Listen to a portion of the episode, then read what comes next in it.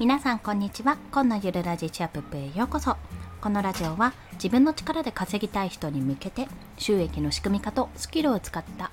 働き方についてお話をしています。はい。ということで本日はですね8月の収益結果についてお話をします。まあ、フリーランス4ヶ月目の収益結果とはいかほどかっていうところですね。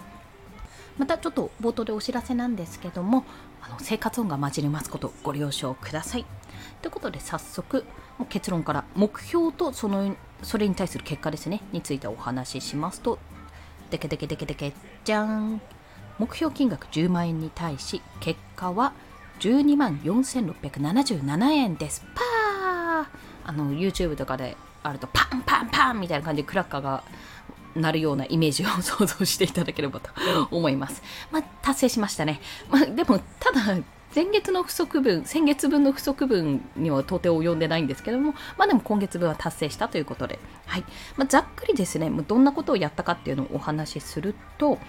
え基本的にメインどころってやっぱり大きかったのが挿絵イラスト図解もあったけども大体挿絵イラストでしたね。挿絵イラストが一番多かったです。で図解挿絵イラストあと Kindle 表紙のコンペヘッダーサムネイルアイコン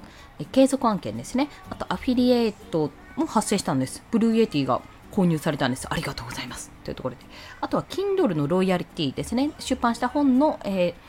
あっちの方ですね、あの、Kindle Unlimited の方で読んだペ読まれたページ分だけちょっと発生するんですけども、そのロイヤリティが発生して、まあ、合計金額12万4677円ぐらい。多分それぐらいです。はい。漏れがなければそんなような感じになりました。で、まあ、ここで終わりなわけでもなく、私は副業じゃなくて本業なので、もっともっと稼がなあかんというところなんですね。でちょっと今回のことで学びがあったので、まあ、いくつかお話をしようと思うんですけどもまず、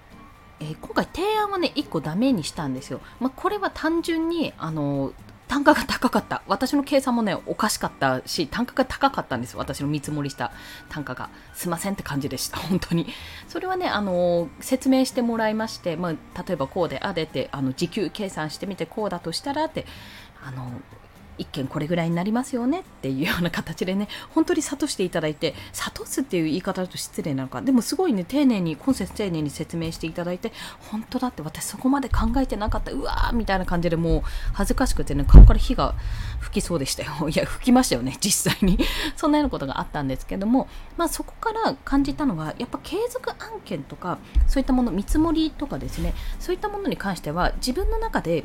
基準の見積もりを1個作っておくってところとちゃんと相場をわきまえておくっていうのが大事でした。ちょっと新しい試みだったので相場感が全然つかめてなかったんですけどもやっぱりそこはねしっかり掴んでおくべきだったなっていうところを私の中では感じております。でもし継続案件をいただきたいのであれば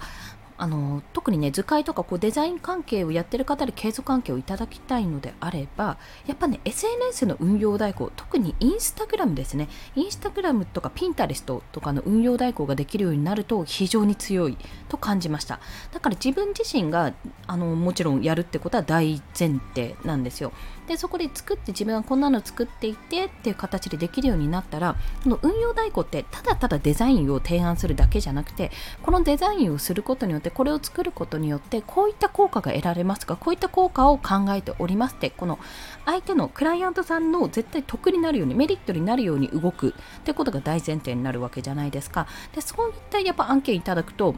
あのデザイン案件デザインもするし自分で運用経験運用してどうやったらできるかって考えるし、まあ、継続的にも使えるってことで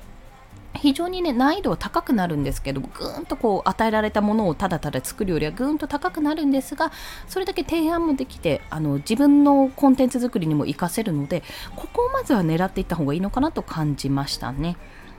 だから言われたことをやるでただただのデザインとか作るだけじゃなくてプラスアルファがやっぱり必要になってきてそのプラスアルファのスキルを身につけるにはやっぱり自分でコンテンツを作らなきゃダメなんだってところね本当に改めて分かったわけですよで、まあ、後半私はもうほぼあの家族内感染でもうみんなひいひい言って具合悪いしでも子供は元気だしみたいな状態が続いてて全然ねほぼ全然葛藤ができていなかったんですけども、まあ、でもそんな状態になれました。まあ、今後もこういったことがね予想されるのでいかにこの周りが具合悪くなったり自分が具合悪くなった時に、まあ、別のところでブログとかが稼いでくれるかとかあと継続案件のみは何とかやっていこうっていうような形を取っていくかとかねそういうことが必要になってくるので今後は、ま何かを取るにしてもやっぱ戦略的にあの仕事を取っていくってことを流れとして考えていくフェーズに入ってきたなと感じております。